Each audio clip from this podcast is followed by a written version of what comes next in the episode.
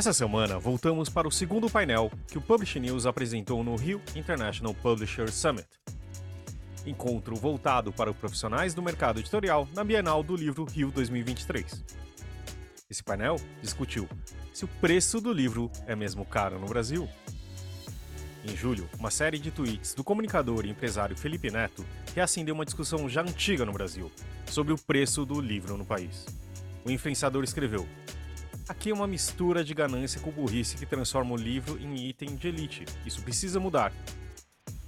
Popular como é, Neto fez o assunto ganhar repercussão novamente. As mensagens ensejaram de comentários acalorados no Twitter, a textos na imprensa e movimentações políticas em Brasília. Mas afinal, o livro é mesmo caro por aqui? Antes de responder, é preciso conhecer os componentes do seu preço. Mão de obra envolvida no processo editorial, impressão, distribuição, consignação, etc. Condições de leitura e letramento no Brasil. E outras particularidades do setor. Os convidados foram André Conte, da Todavia, Lisandra Magon, Jandaíra, Mariana Bueno, Nielsen Book e mediado por Guilherme Sobota. Esse podcast é um oferecimento da MVB Brasil, empresa que traz soluções em tecnologia para o mercado do livro.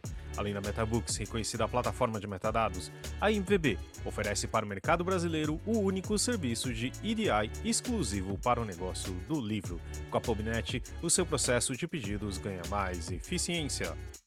E já ouviu falar em POD? Impressão sob demanda? Nossos parceiros a um livro são referência dessa tecnologia no Brasil, que permite vender primeiro e imprimir depois, reduzindo custos com estoque, armazenamento e distribuição. Com o POD da Um Livro, você disponibiliza 100% do seu catálogo sem perder nenhuma venda. E também com o apoio da CBL. A Câmara Brasileira do Livro representa editores, livreiros, distribuidores e demais profissionais do setor e atua para promover o acesso ao livro e a democratização da leitura no Brasil é a Agência Brasileira do ISBN, que possui uma plataforma digital que oferece serviços como ISBN, código de barras, ficha catalográfica, registro de direito autoral e carta de exclusividade. Esse é o episódio 286 do podcast do Publish News, do dia 18 de setembro de 2023, gravado no dia 6 do 9, no Rio International Publisher Summit. E não se esqueça de assinar a nossa newsletter, nos seguir nas redes sociais, Instagram, LinkedIn, YouTube, Facebook, TikTok e Twitter, todos os dias com novos conteúdos para você. E agora, o painel O Livro é mesmo caro no Brasil?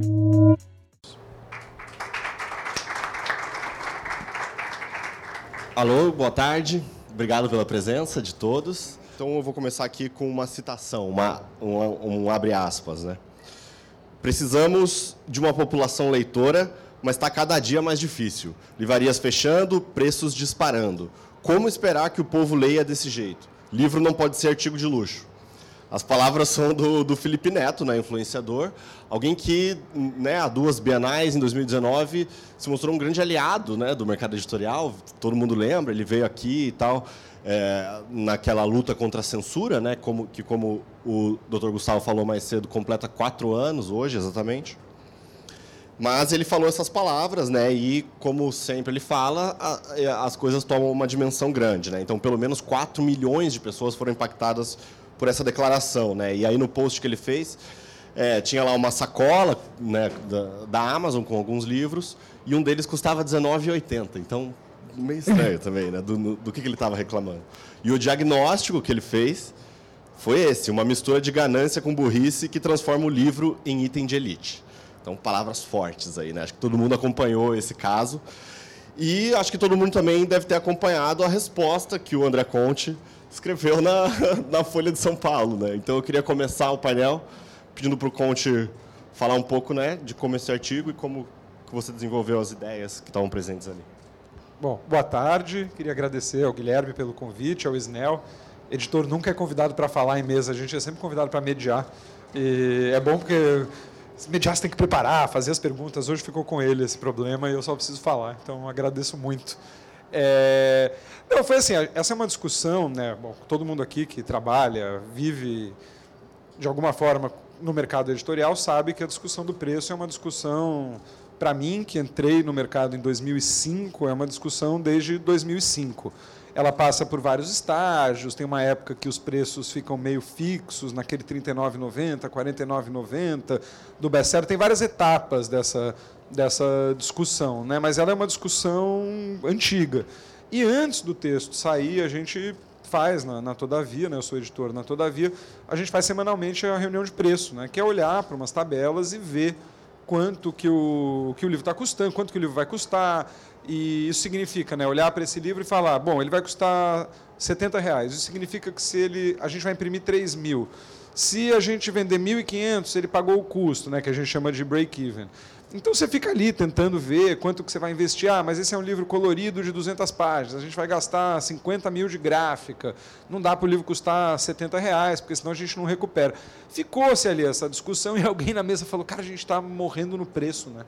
E aí a gente ficou lá discutindo. Uma dessas reuniões que sai do do eixo e ficou todo mundo discutindo a questão do preço, a questão do preço e a questão da percepção do valor do livro, né? que, que é um assunto que eu acho super importante e, de, de falar. E aí no dia seguinte saiu esse texto, do, esses, esses comentários do, do Felipe Neto. E aí eu tava, a gente estava falando, pô, a gente bem estava falando disso, e a Luli, que é a nossa diretora de comunicação, falou, meu, escreve, escreve sobre o assunto. Tu falou um monte de coisa ontem sobre preço, percepção de valor tal. Por que, que você não, não faz né, um, um texto sobre isso em resposta ao Felipe? E nisso estava, só para vocês verem como esse assunto é delicado dentro ainda, e eu acho que ele não deve ser tão delicado. É, a gente tem um diretor financeiro, que é um cara de finanças, né? Claro que é um moleque super legal, tal, mas é um cara do dinheiro. E aí, quando eu terminei o texto, eu mandei para ele, falei, ah, escrevi uma resposta para o Felipe Neto. Só vê aí se eu não burrei com os números, porque é a única coisa que eu não sei os números. Então, só como o texto é baseado em números, não me deixa passar vergonha, por favor. E aí, como não é uma pessoa do mercado, ele me respondeu, falando, não, o número está certo, aqui tem um ajuste, você esqueceu de tirar o adiantamento do valor final. Aí ele falou, mas é uma resposta para o Felipe Neto, né? Eu falei, é. Então você peça para ele não divulgar nenhum desses valores. Aí eu falei, não, eu vou publicar no jornal o texto. Aí ele falou, mas são os segredos do negócio. Ele vende outro, outro, outro negócio. Né? Você está dando as nossas margens de lucro. As empresas guardam isso nos cofres delas. Ninguém pode ficar sabendo disso. Eu falei, tá, mas no caso do livro, é tão besta, porque se um jornalista, como o próprio Guilherme, que é um jornalista do livro, liga para 10 editoras e pergunta quanto que paga por tradução, preparação, revisão, liga para cinco gráficas e pergunta, e orça cinco livros, ele sai com os mesmos números que eu abri ali, entendeu? Então eu falei, meu, não tem por que a gente fazer segredo, sabe? Porque a gente sempre fala em termos de, não, o livro tem muitos custos, o custo de impressão, o custo de revisão, o custo de tradução. Mas quanto que é isso na prática, né? Número a número a número, quanto que sobra para uma editora? E aí entra numa conversa que eu acho que a gente pode entrar mais aqui, que é o, o, que, que, o que, que é valorizar o livro, né? Eu trabalho numa empresa. Eu trabalho numa empresa que tem 36 funcionários. Então, é, eu adoro livros, eu acho um troço super especial trabalhar com livros. Há 20 anos da minha vida dedicados a isso. Mas também tem que pagar conta, tem que todo mundo viver bem, tem que ter condições de trabalho, o café tem que ser bom, sabe? É, essas coisas são coisas do dia a dia. E é uma empresa também. E, e, e ela precisa funcionar numa lo... além da lógica do livro, que é muito particular e que eu acho que dificulta isso. Até queria depois ouvir ali sobre isso, né? que é essa noção do, do livro como entidade que educa, que entretém, que informa, que registra, é, que move né, o mundo. A gente sabe das coisas que aconteceram no mundo porque tem alguém registrou, né? O livro é um troço, ele tem uma coisa extra mercado. Mas a gente vive num mundo que tem gráfica, tem nota fiscal, tem livraria. Então tem uma cadeia toda em um ecossistema que depende muito desse preço e dessa valorização. Valoração, né, que é dar o preço, e valorização do livro. Então a ideia de escrever o texto era um pouco abrir esses números, sabe? Não tornar uma coisa meio mística e falar, olha, se a editora vender uma tiragem toda, ela tira um lucro, sim. Mas esse lucro é um faturamento que depois abate dos custos da editora. Então, tentar um pouco. A ideia era tentar clarear e tornar mais, mais real, assim, com números mesmo. Uma das frases que você usa no texto é que o livro é uma espécie de Madre Teresa de Calcutá da indústria, é, da indústria cultural. Né? Sim. Sandra, você quer fazer uma fala? Acho que é um pouco, um pouco isso que ele. A, gente, a semana passada, eu estava participando de um, de um debate que surgiu esse assunto, e aí a, a, uma das pessoas que estava na mesa falou: não, mas a gente é, tem que considerar o, o, preço do livro em relação ao, ao salário mínimo. E aí a gente sabe que hoje que o, que o livro se desvalorizou em relação ao salário mínimo. A Mari é, é boa dos números, depois ela pode, pode dar uma ideia melhor sobre isso. É, mas e aí uma pessoa que estava na plateia, que é professora do Pedro II daqui, uma amiga minha, falou, é, é toda uma questão relativa, né? A gente, a, o que é o que é você valorizar o produto? Porque, por exemplo, eu tenho a coleção Feminismos Plurais, que a gente faz de tudo para ter. Eu tenho uma margem ridícula nela, porque o livro custa 36 reais. Aí eu, eu, eu faço uma comparação com litrão, assim, sabe? Eu gosto de falar quantos litrões com quantos litrões eu compro um livro da coleção? Aí ela falou assim: ah, todo mundo faz progressiva. Quanto custa? Todo mundo vai na manicure. Uma vez por semana, ou, ou sei lá, né? Tipo uma mão lá em São Paulo, onde eu, onde eu tenho meu escritório, que não é muito um bairro classe média, custa 30 reais. É quase o preço da coleção. Então, também, assim, eu acho que a gente. Ontem a gente falou também sobre estava conversando até com a Marta sobre a questão dos descontos e de Amazon e de coisas assim, em que medida a gente também não desvaloriza o produto, né? Eu acho que são são coisas simbólicas que a gente, a gente tem que trabalhar no valor simbólico do livro como essa coisa importante para uma sociedade democrática em si, né? vai, vai além da, da, do objeto físico em si. A gente sabe que ainda tem muita gente que nunca teve acesso. Né? A gente está falando de altas tecnologias, mas a coleção é sempre um exemplo interessante, porque a gente vai nas feiras e muitas vezes vem uma pessoa e fala: esse é o primeiro livro que eu estou comprando na minha vida.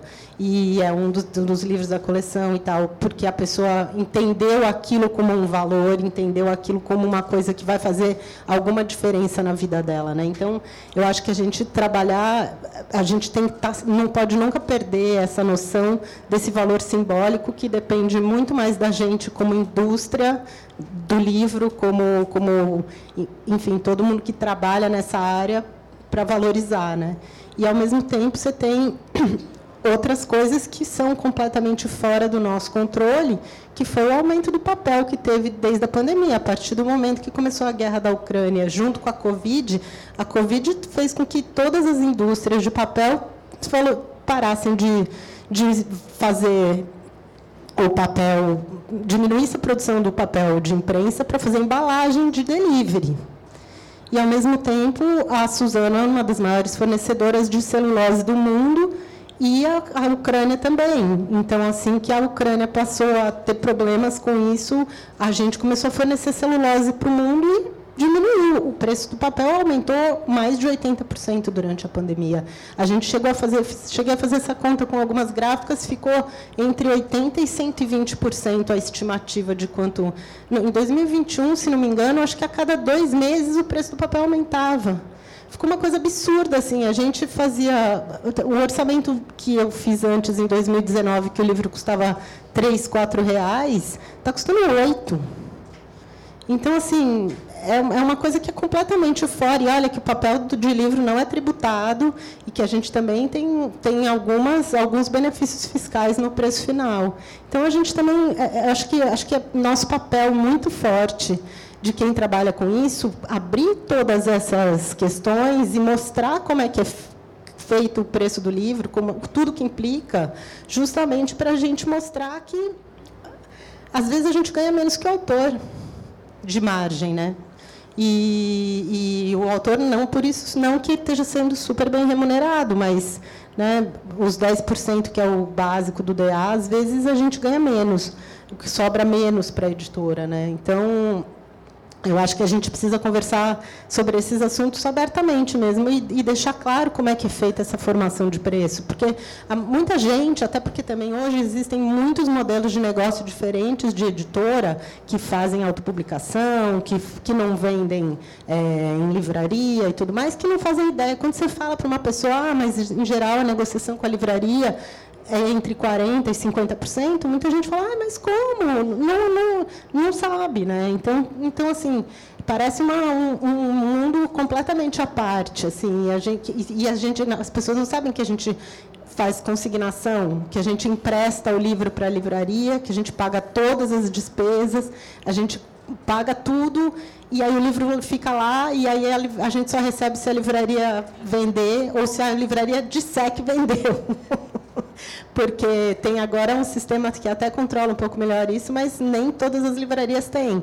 Então, muitas vezes a gente fala, não, não é possível, essa rede tem 10 lojas e me acerta 200 reais a gente não sabe direito, às vezes, como é que isso funciona. Né? Então, então, acho que são muitos aspectos que a gente tem que levantar e que a gente tem que deixar claro e falar, falar, para que todo mundo compreenda que, se, que nós estamos juntos né, no mesmo barco. Não é, Sim. Ninguém está ficando rico. É, você tocou num ponto muito importante que é o valor simbólico, e depois, daqui a pouco, eu quero te ouvir um pouco mais sobre isso. Mas agora eu quero passar a palavra para a Mariana, e acho que todo mundo aqui sabe, né, mas graças ao trabalho da Mariana, da Nielsen, é, das entidades, né, do SNEL, da CBL, a gente tem pesquisas, números e dados que corroboram algumas dessas visões, mas também corrigem outras, fazem ajustes e tal. Como o Publish se interessa muito né, por essas informações, a gente, eu e a Mariana, a gente acaba conversando muito, né, no, até numa coisa meio no dia a dia, assim. Então, essa pergunta que eu elaborei né, surge a partir de conversas com ela, porque uma das formas é, de realmente tornar o produto mais barato seria, por exemplo, produzi-lo em escala maior. Mas a restrição da demanda de leitura no Brasil opera no sentido contrário, né? É isso mesmo, Mari? Como é que compartilha um pouco dessa visão com a gente, por favor? Bom, primeiro, obrigada pelo convite, agradeço ao Publish News, ao Isnel, né, pela parceria de tanto tempo. É um prazer estar aqui nessa mesa com o Conte e com a Lisandra, eu troco, já conversei bastante com a Lisandra, acho que com o Conte é a primeira vez que eu falo. Queria dizer muito obrigada pelo seu artigo, Conte, assim, ajudou a gente um monte em respostas que a gente tinha que dar. Ah, bom, sobre a sua pergunta, Guilherme, a gente troca mesmo. Ah, essa é uma, uma visão que eu tenho defendido, ah, é que o Brasil enfrenta uma restrição estrutural de demanda. Né? Então, eu vou falar um economês aqui, vou tentar traduzir esse economês. Normalmente as pessoas pensam como, ah, não exatamente como uma restrição estrutural de demanda, mas como uma demanda reprimida. São coisas diferentes, eu acho que a gente tem as duas coisas. Uma demanda reprimida, o que, que é? São pessoas que poderiam acessar aquele bem, no caso o livro, mas não acessam, não compram aquele livro por algum tipo de, de, de empecilho, seja de renda ah, ou ah, ah, falta de hábito de leitura, né? a pessoa tem a capacidade de ler, mas não tem o hábito de leitura. A restrição estrutural é um passo anterior a esse. Né? Ou seja, são pessoas que não têm capacidade leitora então, a gente tem dados, né, seja do INAF, seja da Retrato, seja do PISA, né, educacionais, que ah, mostram que o Brasil sofre uma deficiência ah, na capacidade de leitura. Então, boa parte da população não tem condição de ler um livro. Né? Isso não significa que são analfabetos. Né? São pessoas que conseguem ler, leem um artigo de jornal, um artigo mais simples, às vezes até um livro mais simples mas a grande massa dos livros são pessoas que não conseguem acessar por conta dessa restrição. Para dar uma ideia, aí, o INAF diz que 60% da população está até o nível que eles chamam de intermediário, que é isso que eu falei, consegue ler um artigo de jornal, consegue ler um livro mais simples, mas não consegue ler livros mais robustos. É bom destacar que isso não tem relação exatamente com classe e renda. Isso é muito importante. Então, uh, o mercado, há um tempo atrás, por conta do PIS/COFINS, fez um acerto com o governo para que ah, tivesse essa isenção do PIS/COFINS e, como contrapartida, reduzisse o preço do livro. O que a gente percebe nos números que a gente olha é que, assim, sim, o preço caiu, sim, houve um aumento no número de exemplares vendidos, mas ele não foi suficiente para garantir o faturamento das editoras.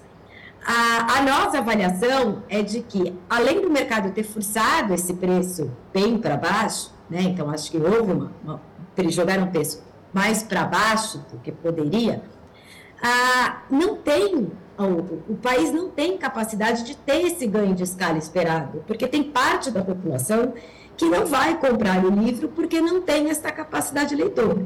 Então, aí, se a gente pensar que a gente está falando de 220 milhões de pessoas, né, porque tem livro infantil, de, de criança mesmo, o leitor se forma antes de ler, tá certo? Então, a gente está falando aí que 60% dessa população possivelmente não compra este livro porque não consegue acessar. Então, é uma restrição estrutural, porque tem um passo anterior, quer dizer que ah, eu acho que o mercado pode agir nesse sentido, e acho que o mercado está maduro para agir nesse sentido, mas que depende de vontade política, depende de governo, depende de Estado, né? Governo e Estado coisas muito mais uma política de Estado do que uma política de governo, porque você precisa formar essa pessoa, fazer com que ela tenha capacidade de leitor e tal. Então, eu acho que no curto prazo é muito difícil que a gente tenha esse ganho de escala, porque a gente tem que fazer uma população acertar isso e isso leva tempo. Né? Então, o ganho de escala não é uma alternativa viável para o mercado, porque há um teto e há um limite muito claro disso. É isso. Não sei se eu fui claro e consegui traduzir o economês. Eu acho que sim, né? Isso para mim é o que a gente chama de jornalismo de lead. Esse é um lead, né? É uma informação muito importante. Pode, por favor. É, acho que é, é, a Mariana toca num ponto que é muito essencial quando fala e que é o, o, primeiro assunto que a gente tem que falar, né? Que é, de fato, é, até você teria um ganho de escala, embora tenha um pouco uma mistificação disso, né? De quanto mais você roda, mais barato fica o livro. Isso tem um teto. Né, a partir, vamos dizer, de 15, 20 mil exemplares que você está rodando, que no Brasil é uma tiragem estratosférica, é, esse ganho ele vira muito marginal. Né? Você chega num valor unitário, né, no preço por livro impresso, que de 20 para 30, para 40, para 50 mil de tiragem, não tem um ganho gigantesco. E também você tem aumento de custos. Né? Para você rodar 20 mil livros, você paga muito mais caro, embora barato na proporção, você tem que pôr mais dinheiro, você precisa de mais espaço para guardar os livros.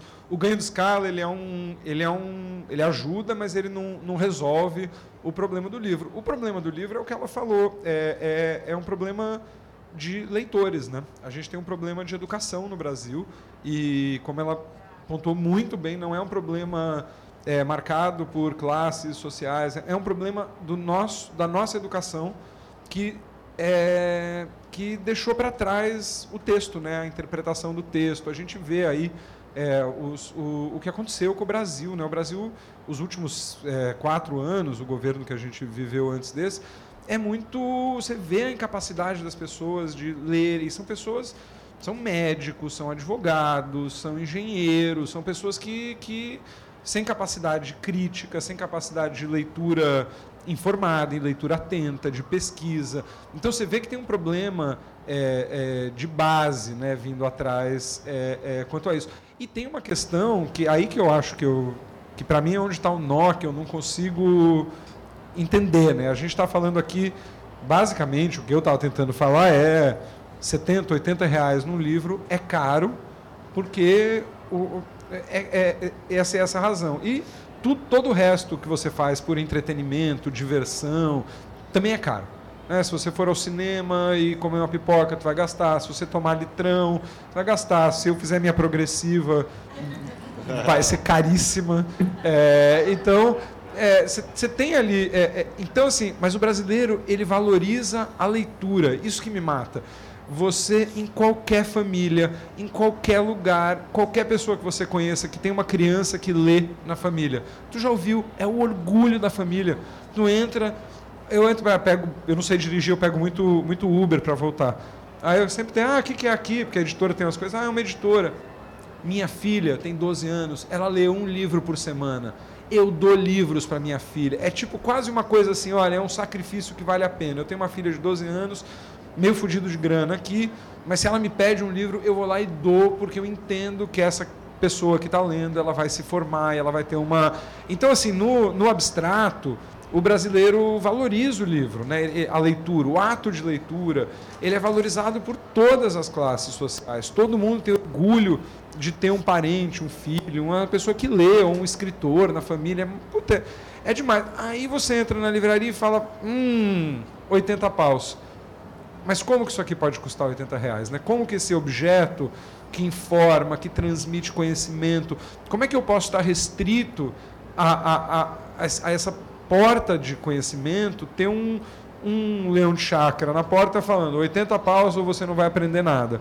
A gente sabe, claro, que se a pessoa quer ir atrás, se ela vai atrás, ela encontra o livro que ela quiser, o filme que ela quiser, o disco que ela quiser, sem nenhum custo. Né? A gente sabe que isso é, existe, mas essa mesma pessoa, quando vai ao bar ou quando vai é, fazer a unha ou quando vai fazer qualquer coisa, essa restrição ela é menos direta, assim, né? Você fala, ah, esse é um serviço, então tem a progressiva de 100 reais, que é a boa, tem a de 150 que é boa e tem a de 200 que é muito boa. Eu vou valorizar a de 200. Então eu vou pegar 200 paus e vou fazer isso porque com esses 200 paus eu estou tendo um serviço melhor, o produto é de mais qualidade, a pessoa tem mais a mão, meu cabelo sai melhor. E então assim, essa escala de valor, um produto mais barato ele vai ter deficiências, um produto médio vai me atender para cá e para cá, e um produto muito caro vai me vai me custar mais, vai me, mas vai me trazer mais benefícios. Isso vale para qualquer mercado. Você vai comprar um carro, ah, tem o Quid. O Quid tem, você tem que empurrar ele, ele sai andando. É 30 mil. Agora, tem esse outro aqui de 200 mil que você aperta um botão e ele anda. Aí você fala, hum, entendi, 30 paus, é, eu tenho que empurrar o carro, 200 paus, eu aperto e ele anda. Você entende essa escala, né? você entende que uma coisa, é, os valores das coisas traduzem funções e, e às vezes, obviamente, fetiches que as pessoas têm. É, é, mas, mas o fato é que o valor em qualquer outro mercado ele está numa escala que a tua cabeça apreende. No livro, é, é uma coisa assim, 80 reais, vocês estão me barrando desse livro. É, e, então, é uma, é uma dificuldade de, de, de compreensão que eu tenho desse salto. E também, só para não falar demais, mas deixar claro, tem uma razão histórica da gente estar tá vivendo isso. Por muitos anos, é, o best-seller brasileiro ele custou 39 ou de 39 de 29 a 49 então assim vamos dizer numa era de ouro lá de oito anos atrás, dez anos atrás, no surgimento do fenômeno Harry Potter, do fenômeno Young Adult, do fenômeno 50 Tons de Cinza, quer dizer, esses mega best-sellers que entraram no Brasil, eles custavam 29, 39 e 49. Eles vendiam de forma muito grande, vendiam, arrebentavam de vender, e a gente, dentro das editoras, olhava e falava, mas esse preço não é real. 39 por esse livro tem um sacrifício de margem. Que ok se você está vendendo 100 mil livros por mês, mas eu estou vendendo 2 mil desse outro. Eu não posso sacrificar a margem desse outro livro. Então o livro não best-seller, ele ficou com um preço mais alto, e o livro best-seller, que é o livro que atinge mais leitores, né, que atinge uma população maior de leitores, ele tinha um preço muito acessível. O problema, e, e a Alice falou muito bem, é que a água uma hora bateu na bunda, entendeu? Uma hora essa margem não era nem possível com o best-seller. Uma hora nem você vendendo 50, 100 mil livros daquele por mês, você conseguia segurar aquele preço de 39 49 e 29. Por quê? Porque o papel ficou caro, porque o frete ficou caro, o papel é dolarizado. Então, antigamente, a Todavia fazia livro com papel importado, porque era o mesmo preço. Você rachava um container com alguém, vinha o papel lá da, da, da Europa, ele chegava aqui. Agora, vamos dizer, esse container ele custava mil dólares. Vai, para você trazer uma. Eu estou chutando o valor, mas mil dólares para você trazer uma tonelada de papel. Então você encaixava esses mil dólares, mas você tinha um papel bom, competitivo, que você era ali um diferencial. Hoje esse frete custa 10 mil dólares. Então, embora o papel seja dolarizado, eu não tenho mais acesso a esse papel porque o frete ficou impensável por conta da guerra da Ucrânia e outros problemas. Então, e aí você tem um problema que é um monopólio. Eu escrevi o artigo, eu tomei uma cartinha da, da Suzano. Não somos um monopólio de papel. Eu entendo, mas são, entendeu? Para o papel do, é, pro papel do livro e além de tudo, não sei se vocês sabem, são coisas bem de entranhas, assim, mas o papel que a Suzano fornecia, a gente usava um papel chamado Munken, que eu acho delicioso, que ficou inacessível. É um papel que parece uma manteiguinha, um negócio. É, é o papel que eu adoro. O Brasil tinha o Pauling Soft, que é um papel bom, de qualidade boa, tinha um preço acessível.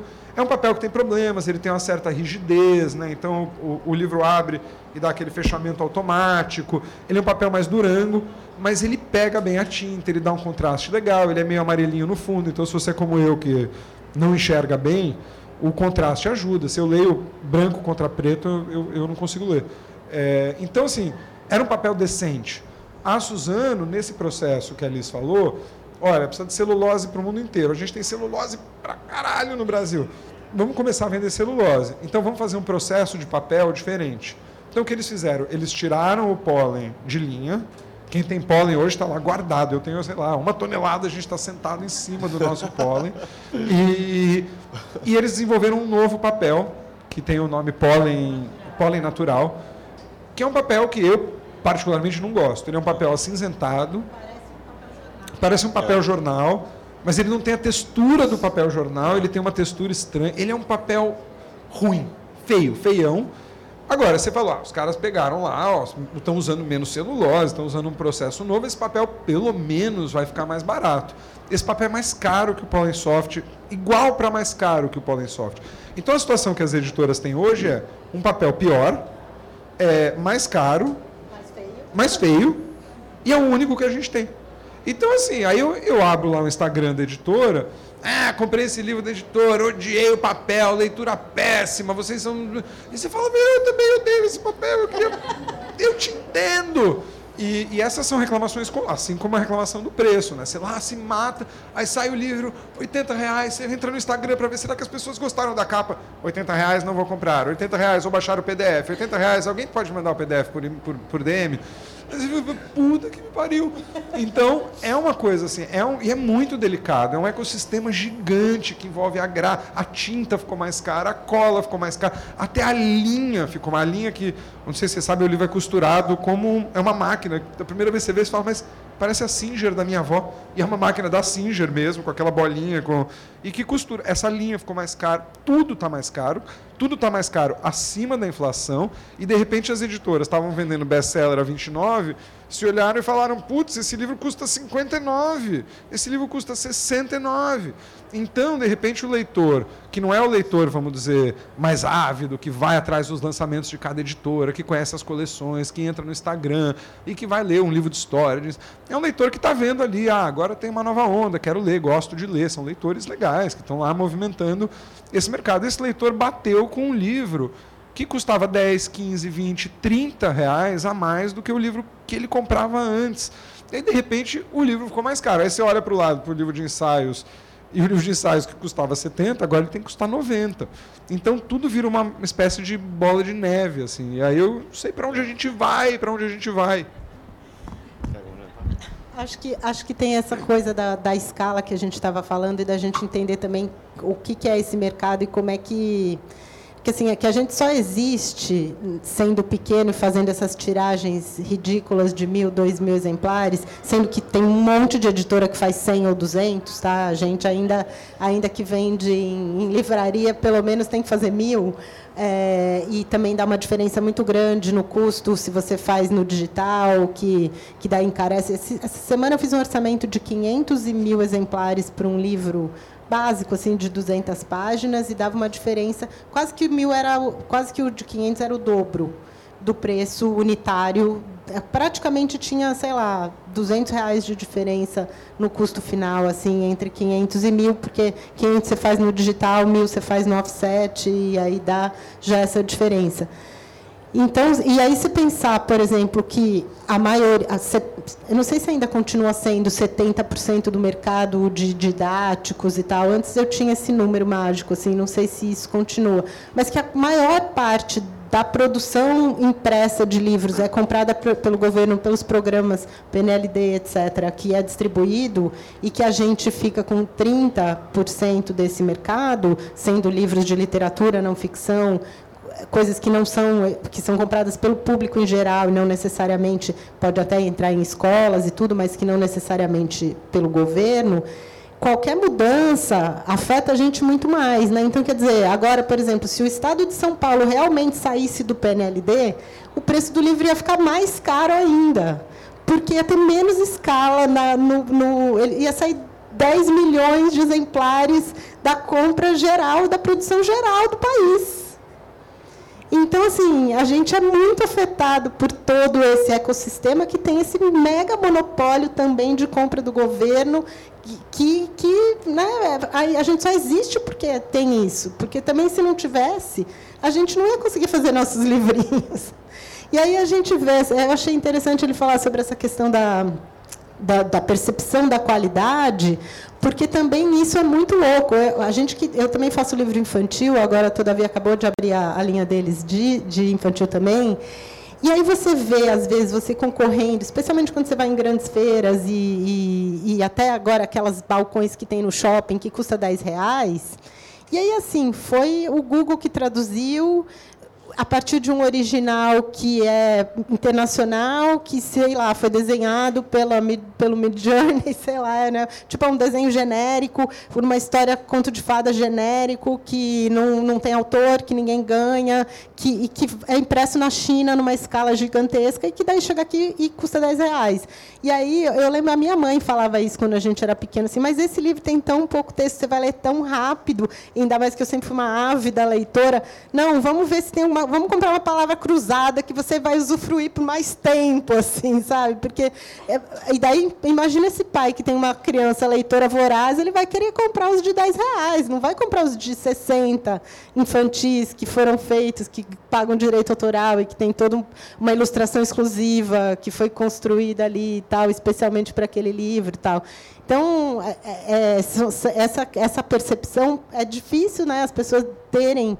A gente vê muito no livro infantil, as livrarias vendem muito pouco porque vendem muito as coisas que os pais já têm alguma referência, seja de programa de televisão, seja de personagens gerais que a gente já tem. A, a pessoa já vai atrás, ela não tem muita noção do que, que ela vai comprar, do que, que é bom para aquela idade e tudo mais. Então, ela vai comprar os mais do mesmo. Ah, todos os personagens que a criança já está vendo no Discovery Kids, ou, ou ah, que já é educativo, né? então vamos pegar o do Discovery Kids. Ou coisas que daí tem outra coisa que, que, que é um brinquedinho tipo Kinder Ovo, o livro Kinder Ovo, assim, que já tem alguma outra coisa junto e tal, porque essa, essa, esse entendimento né, do livro como formador de pensamento crítico está muito distante. A, a gente está com uma estava com uma autora aqui que veio para cá, mas que ficou com a gente 15 dias, que é da Colômbia. Ela tem um projeto de leitura lá que chama Motete. Motete é um uma, é um, um, um um cesto assim que ela levava os livros para as crianças lerem e fazia contação de história. Aí ela estava contando que o projeto dela é exclusivamente contar histórias para crianças e as crianças lerem livros. Não quer, não é assistência social, não dá cesta básica, não forma escritores, forma leitores. E aí quando a criança fica três anos lá frequentando o clube de leitura e as contações, ela ganha um diplominha de leitor porque a ideia é que isso seja valorizado em si. A leitura em si, muito além de todas as coisas, e ela trouxe coisas muito legais para a gente discutir sobre isso, sobre essa valorização do, do livro e tal, e de como é que você aí tem as bibliotecas comunitárias que a gente sabe, as bibliotecas de escola que a gente ainda não tem, é, todas as escolas com biblioteca. A, a gente estava uma outra pessoa da Colômbia esses dias também conversando comigo e falando não, mas a gente tem muita dificuldade, o governo não tem plano, o governo não compra livro é, para para escola, essas coisas, mas toda biblioteca tem, toda escola tem biblioteca. A gente tem uma lei que obriga isso, mas a gente não tem biblioteca em todas as escolas. Então, enfim, ainda também estamos aí, né? Tem muito lugar para a gente chegar. Tem muito, tem muito espaço para crescer essa escala, né? Mas tu, muitas coisas dependem de políticas públicas que a gente ainda não está vendo acontecerem, né? Legal. É, a gente vai abrir para perguntas, né? Daqui a pouco, então quem tiver, por favor já vai pensando, mas eu, antes eu queria propor uma, uma questão que é assim, na, mesmo no contexto aqui da, da Bienal né, atual, em que as editoras estão projetando né, recordes históricos de vendas e tudo mais, é, uma visita nas redes sociais mostra que alguns leitores não estão exatamente satisfeitos. Né? Então, essa, essa percepção do valor do, do livro aqui fica muito claro quando a gente vai no, num vídeo do, do TikTok do Publish News, que fala sobre os títulos mais famosos do TikTok e seus valores na Bienal, né? E aí os comentários vão mais ou menos assim. Então o Pablo fala, mas está tudo o mesmo preço que na Amazon. Giovanni, achei tudo bem caro. É, até que enfim um vídeo mostrou os preços. O pessoal tá falando que tá barato, mas não sei onde. Achei carinho. Livro tá tão caro. Então é tipo, é difícil essa percepção, né? O que eu queria propor aqui, e se a Mari quiser falar, É, né, o que, que o mercado, o que, que a gente pode fazer para tentar né, alterar essa percepção um pouco, né? ou para conjugar um pouco mais é, essa valorização, por exemplo, de leitura, né, que o Conte mencionou que existe na sociedade, acho que todo mundo concorda, com o valor monetário mesmo né, do, do produto.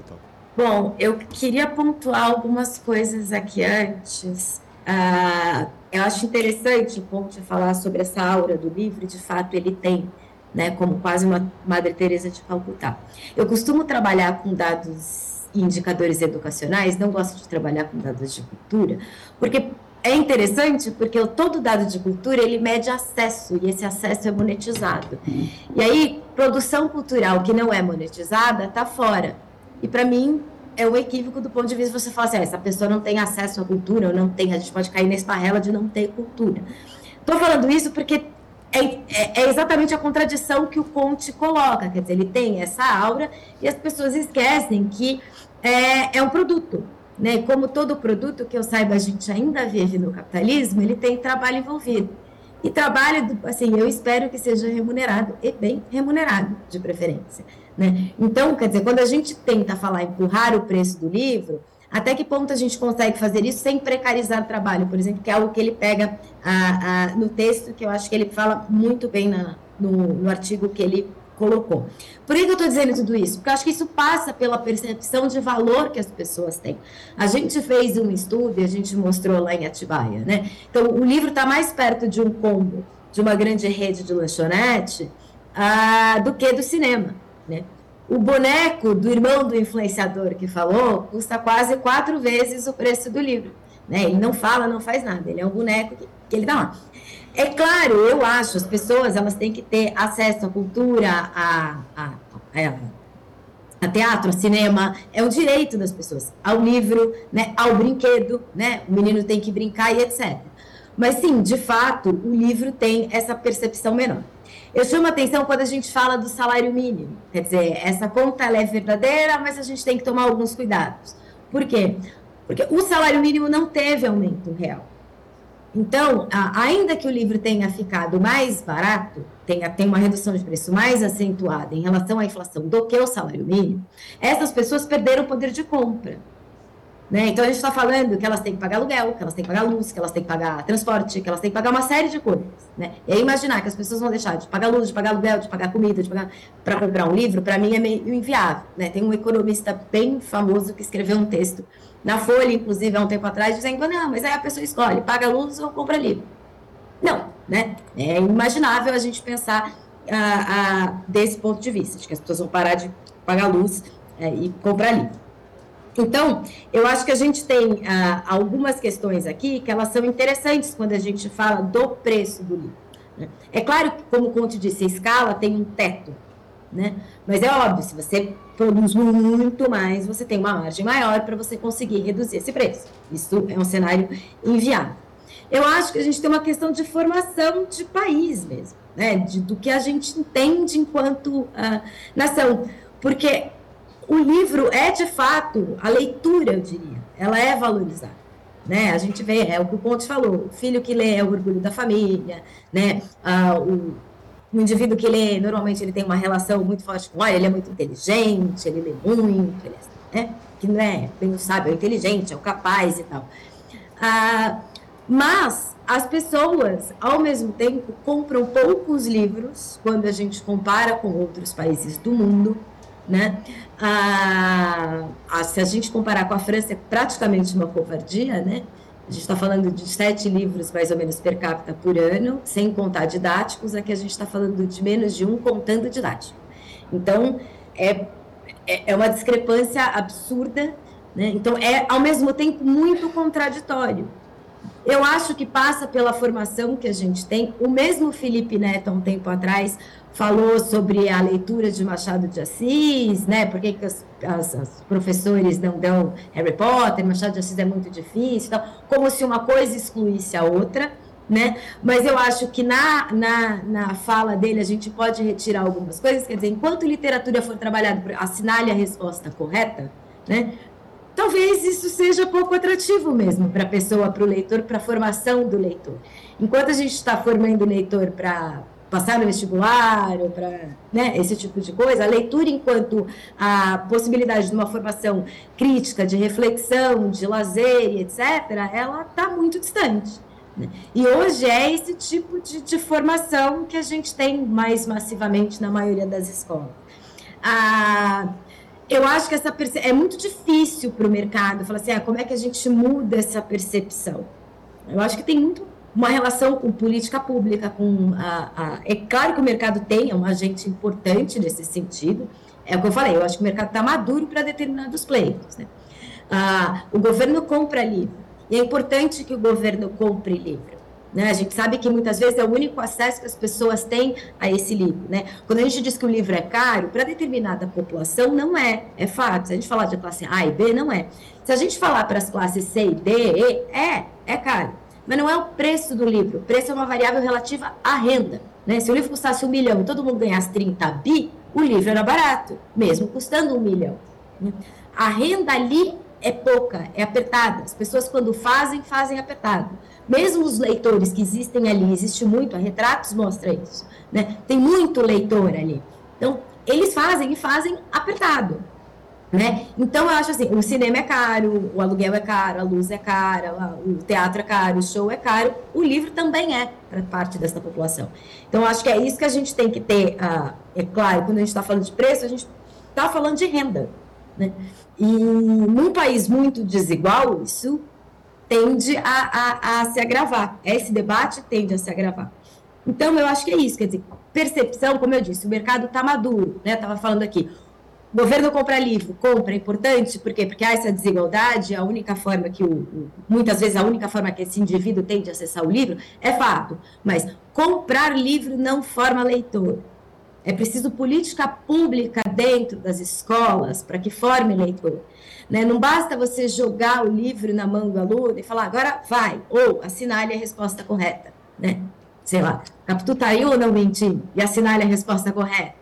Qual é a resposta correta? Tem resposta correta? Né? É uma, uma, uma, normalmente, o que eu converso com as pessoas, né, com linguistas, educadores, com quem eu troco muito, com o pessoal do INAF, assim, é uma, é uma aula de leitura, de literatura muito tutelada, muito né, formatadinha, muito redondinha, quadradinha, assim, né, engessadinha.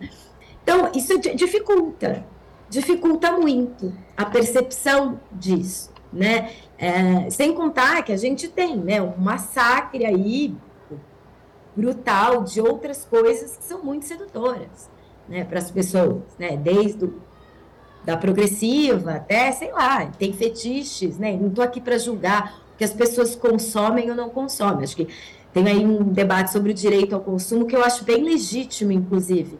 Mas é isso, quer dizer, existe um, um apelo maior para determinados produtos do que do que para o livro. E eu acho que passa pela nossa formação, né? Legal. A forma como a gente é formado uh, nesse sentido.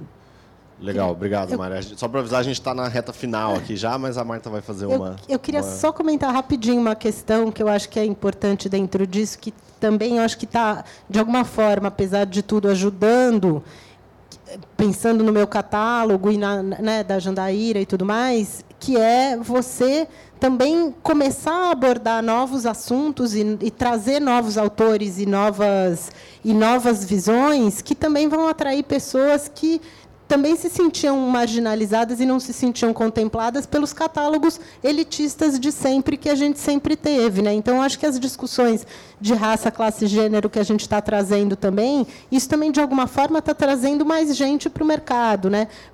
Como leitor e como comprador de livro, porque a gente vê que tem assuntos que mobilizam e que não, não existiam, ou que existiam e, estavam completamente à margem, tipo Carolina de Jesus, que foi completamente redescoberta e está sendo super consumida hoje em dia e tudo mais, e aí as grandes editoras, inclusive, olhando para isso e resgatando pessoas que já existiam, que já estavam aí falando há muito tempo, que estavam fora de catálogo e tudo mais, e que entram dentro dessas, dessas discussões junto com a questão da representatividade, né, que a gente tem falado muito. Então, nesse sentido também eu vejo que que tem, que a gente acaba conseguindo novas pessoas para isso, porque a gente também está trabalhando com alguns assuntos que nunca eram abordados e acho que isso é importante. Da mesma forma que, né, você lê sempre a mesma literatura escolar daquela forma, quer dizer, a literatura que virou uma coisa trabalhada dessa maneira chata, entre aspas,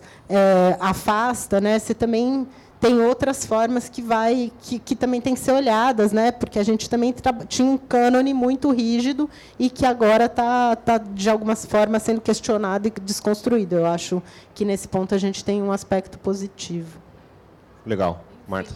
Olá, enfim, boa tarde a todos. Mariana, Lisandra, André, Guilherme, obrigada pelo Publish News propôs essa mesa, esse tema é, muito mobilizados pelo, pelo Felipe Neto e pelo texto do André.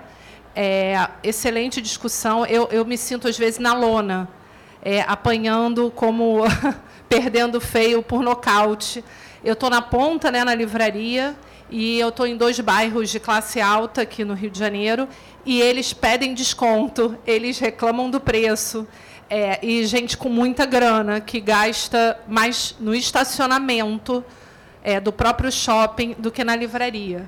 Então, eu acho que é uma questão, além dessa questão da gente ter essa desigualdade social, o rico brasileiro também está mal acostumado com o preço, ficou muito tempo realmente no 29 a, a 49,90 e ele acha um absurdo o livro custar 100 reais, 80 reais e é gente com muita grana que gasta mais no cabeleireiro, no supermercado e onde eles não pedem desconto. Então, eu acho que tem uma questão de percepção de valor muito séria.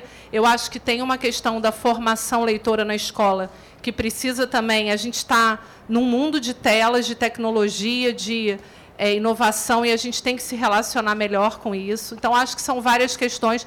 Eu vou propor aqui, sabe os ODS? A gente tem um problema, né, 2030, aí a ONU fez uma lista, nós temos que lutar cada um por seus, seu número. Acho que a gente, no mercado editorial, precisa se unir, discutir, pensar ações, abrir grupos de trabalho, abrir frentes, porque é uma questão crônica e acho que não dá para a gente continuar na lona, né? E, e sempre na defensiva. É, então, eu acho que a gente tem que partir mesmo para trabalhar, pensar, refletir, como a gente fez aqui. Mariana, queria te agradecer muito. Depois quero sentar com você para a gente é, pensar nessa agenda 2030 do mercado editorial brasileiro, para a gente sair, 2040, para a gente sair da lona, pensar ações, propor. O pessoal da Colômbia teve aqui, porque Bogotá a Feira do Livro de Bogotá convidou o Brasil, né, como país homenageado, para gente. Ela comentou comigo sobre o Vale Livro, que é um cheque que, que, que é, da, é distribuído como se fosse um Bolsa Família só para compra de livros nas livrarias. E como isso transformou é, primeiro a cidade de Bogotá e depois a Colômbia é, com a melhoria das bibliotecas públicas e o acesso via cheque livro às livrarias e a compra direta. E a gente vê aqui na Bienal esse encantamento. Claro que tem o povo reclamando ali no TikTok, mas tem filas e mais filas é, de gente com, com o cartão né, das, das secretarias e o encantamento das pessoas, o desejo de compra, de encontrar o autor. Então, todo esse trabalho de encantamento que, que é tão bem feito aqui e que eu acho que a gente precisa estender. Teve uma menina ontem que me pediu se não podia ter uma Bienal por mês. Eu falei que a tia morria. Mas, enfim, para dizer que tem um desejo.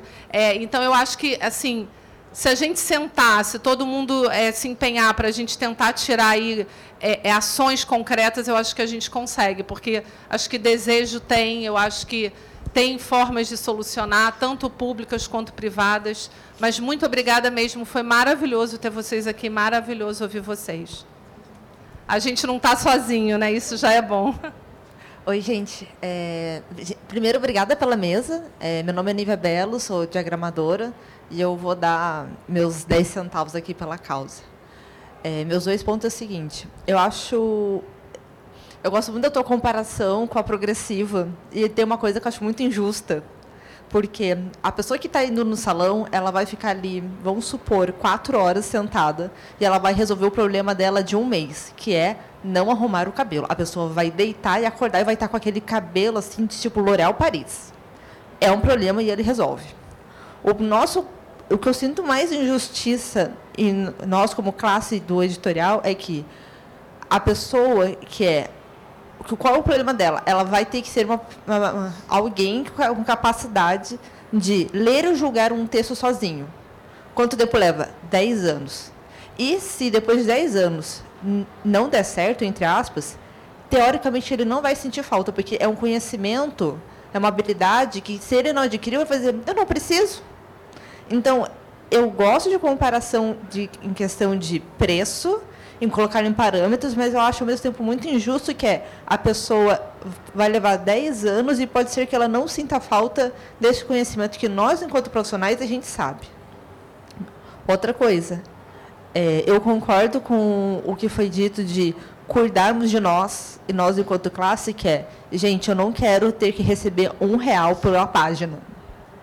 Ou o tradutor, sei lá, virar a madrugada e receber pouco. A gente precisa de qualidade de sono. Então, eu acho muito importante a gente chegar para o leitor e falar: meu filho, você sabe quantas pessoas precisa para fazer esse livro chegar até você?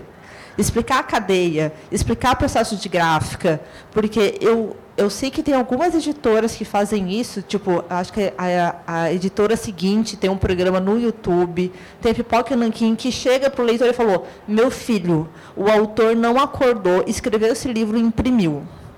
Você tem aqui uma cadeia de no mínimo 10 pessoas atrás para dar suporte para esse autor. Então, eu acho muito importante é, a gente, enquanto categoria, chegar e explicar, meu filho, vem aqui, vamos explicar, porque quando, porque no final o que ele tem, ele vai na livraria, vai ver o objeto físico e vai imaginar, eu só estou pagando pelo papel, porque o autor foi lá e escreveu e pronto, porque é o que ele consegue materializar. Se ele não tem nem a impressão, ele só tem a tela, ele vai pensar, veio, veio do Word e do Word chegou na Amazon. É isso, porque é o que ele consegue ver. Por isso eu faço essa comparação com a progressiva. A pessoa está lá, ficou quatro horas e resolveu o problema de um mês. Então, ela sente todo o processo. Como a gente vai colocar o leitor nesse processo de, meu filho, a diagramadora está de madrugada, tem que fechar o livro eu estou aqui por você. Me, me, me, me considera aí, quando você vai comprar seu livro, para não virar madrugada à toa. Essa era meus 10 centavos. Obrigada, gente. Obrigado. Conte, você quer. Eu queria só, para finalizar aqui é, a, a, a, minha parte, puxar uma coisa que a, a Mariana falou que eu acho que é fundamental, né? que é a questão do acesso. É, só, só para dizer assim, o acesso existe. Né? O acesso, ele ele está dado. Ele existe na biblioteca, né? E, e, claro que com problemas, muitas escolas não têm biblioteca, é, mas o, esse acesso existe. É, e, e, e, até para complementar, né, o, o, o, o acesso ele, ele, se torna, né, desde do, a intensificação desses programas de governo, a situação não é ideal, mas hoje a gente tem mais escolas com biblioteca, tem escola, as bibliotecas são boas, as bibliotecas têm livros que são os livros que você encontra nas livrarias, não é só velharia e sabe e, e, e domínio público, são livros interessantes que elas estão lendo, ouvindo nas redes sociais, ela chega na biblioteca da escola e existe. Esse acesso existe. Existem outros acessos, né? Você tem eu como essa conversa não está sendo gravada e nem transmitida, eu posso dizer tranquilo entre nós que assim eu considero. Tá, tá sim, tá. Eu sei, mas. Eles não vão contar para ninguém.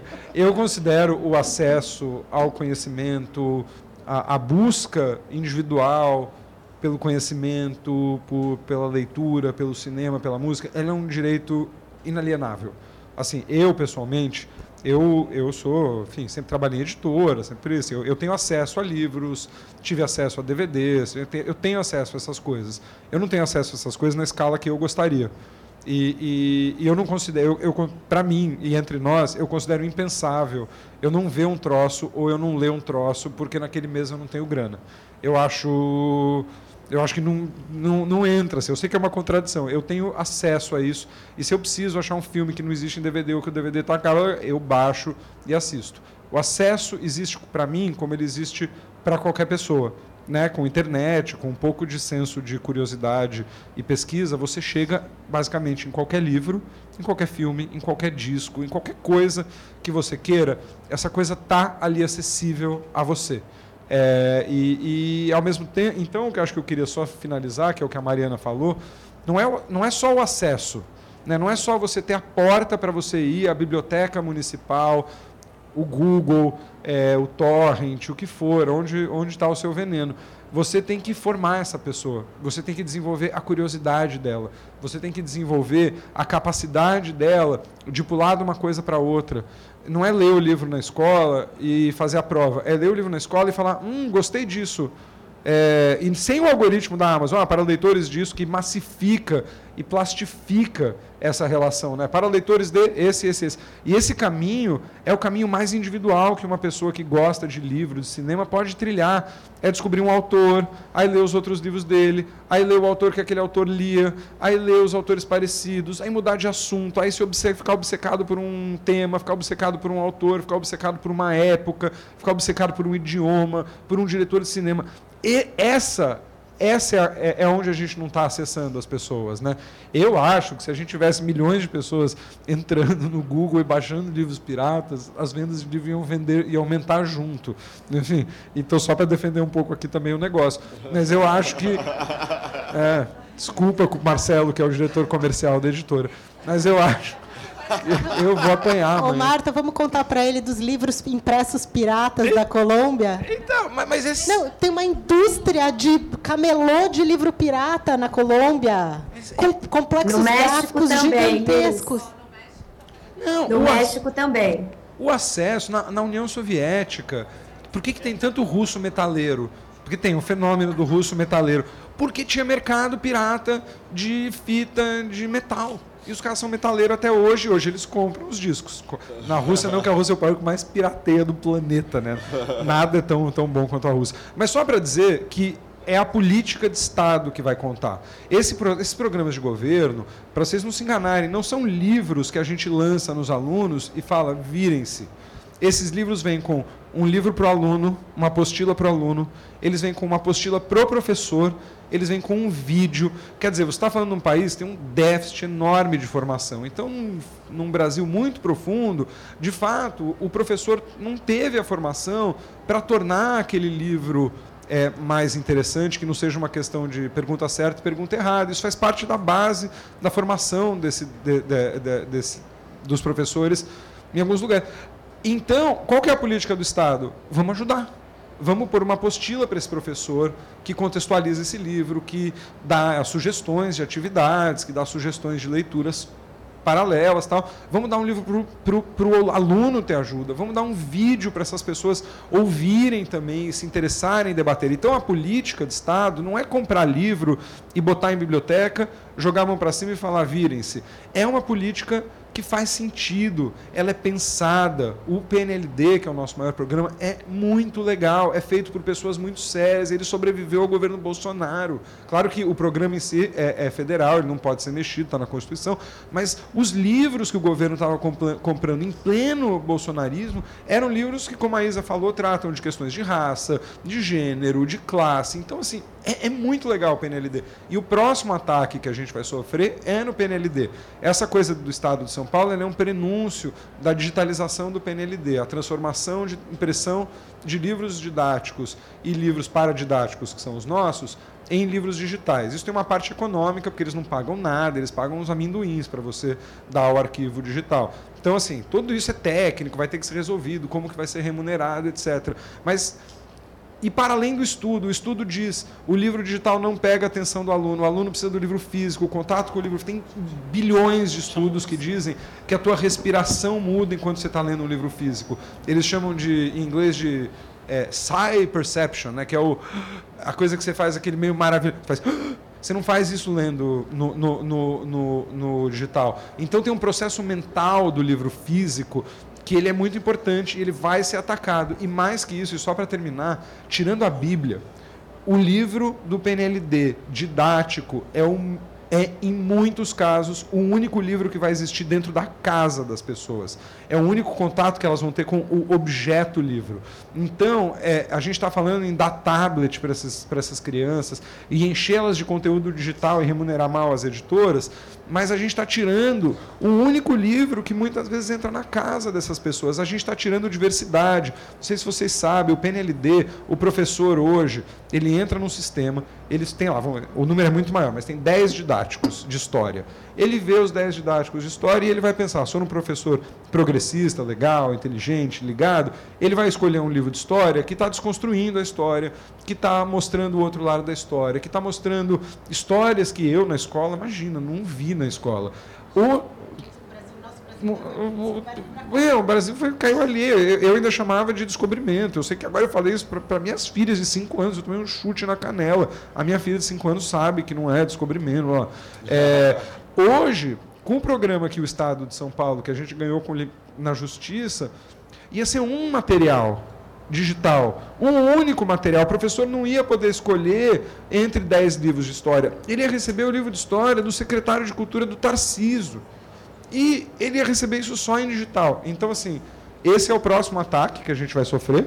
Aliás, Exato. uma ótima notícia hoje que o, o, o, coordenador pedagógico da Secretaria de São Paulo, que era responsável por esse material que estava cheio de erro e que inclusive possui uma escola e possui um método de ensino, não por acaso, caiu.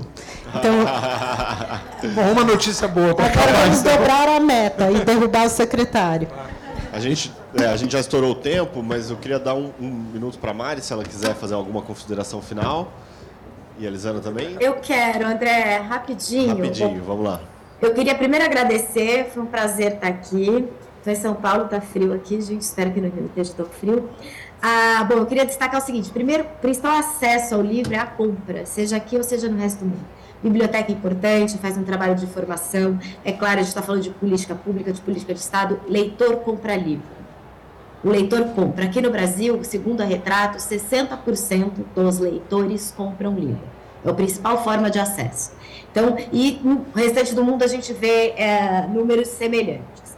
E aí, pensando nisso, acho que assim, do ponto de vista do mercado, é pensar que leitor é demanda. Né? Então, o mercado está maduro para olhar para isso e, ó, leitor é demanda. E do ponto de vista do governo, do país que a gente quer ser, do Estado, é pensar que tipo de desenvolvimento socioeconômico a gente quer ter. E o livro é papel central nisso. Né? Pensar um país, um país não leitores, quem serão esses profissionais, quem serão essas pessoas, né? a capacidade crítica dessa, dessa população uh, é importante. O livro tem papel central nisso, né? nesse tipo de desenvolvimento socioeconômico que a gente quer ter. Então, acho que é isso. Obrigada, Legal, obrigado, Guilherme. Lisandra, você quer Também só agradecer, Rapidinho. foi ótimo. Acho que é sempre importante, sempre que dá para a gente conversar sobre esse assunto, é importante para justamente mostrar toda a cadeia e fico muito feliz. Eu e a Mari, a gente está sempre falando de números. e foi muito bom. O André, realmente, o artigo dele foi fantástico para para mostrar, deixar mais explícito esse processo todo e tal. Então, obrigada, Guilherme. Obrigado, obrigado. Guilherme. Obrigado, obrigado Lisandro. Obrigado, gente.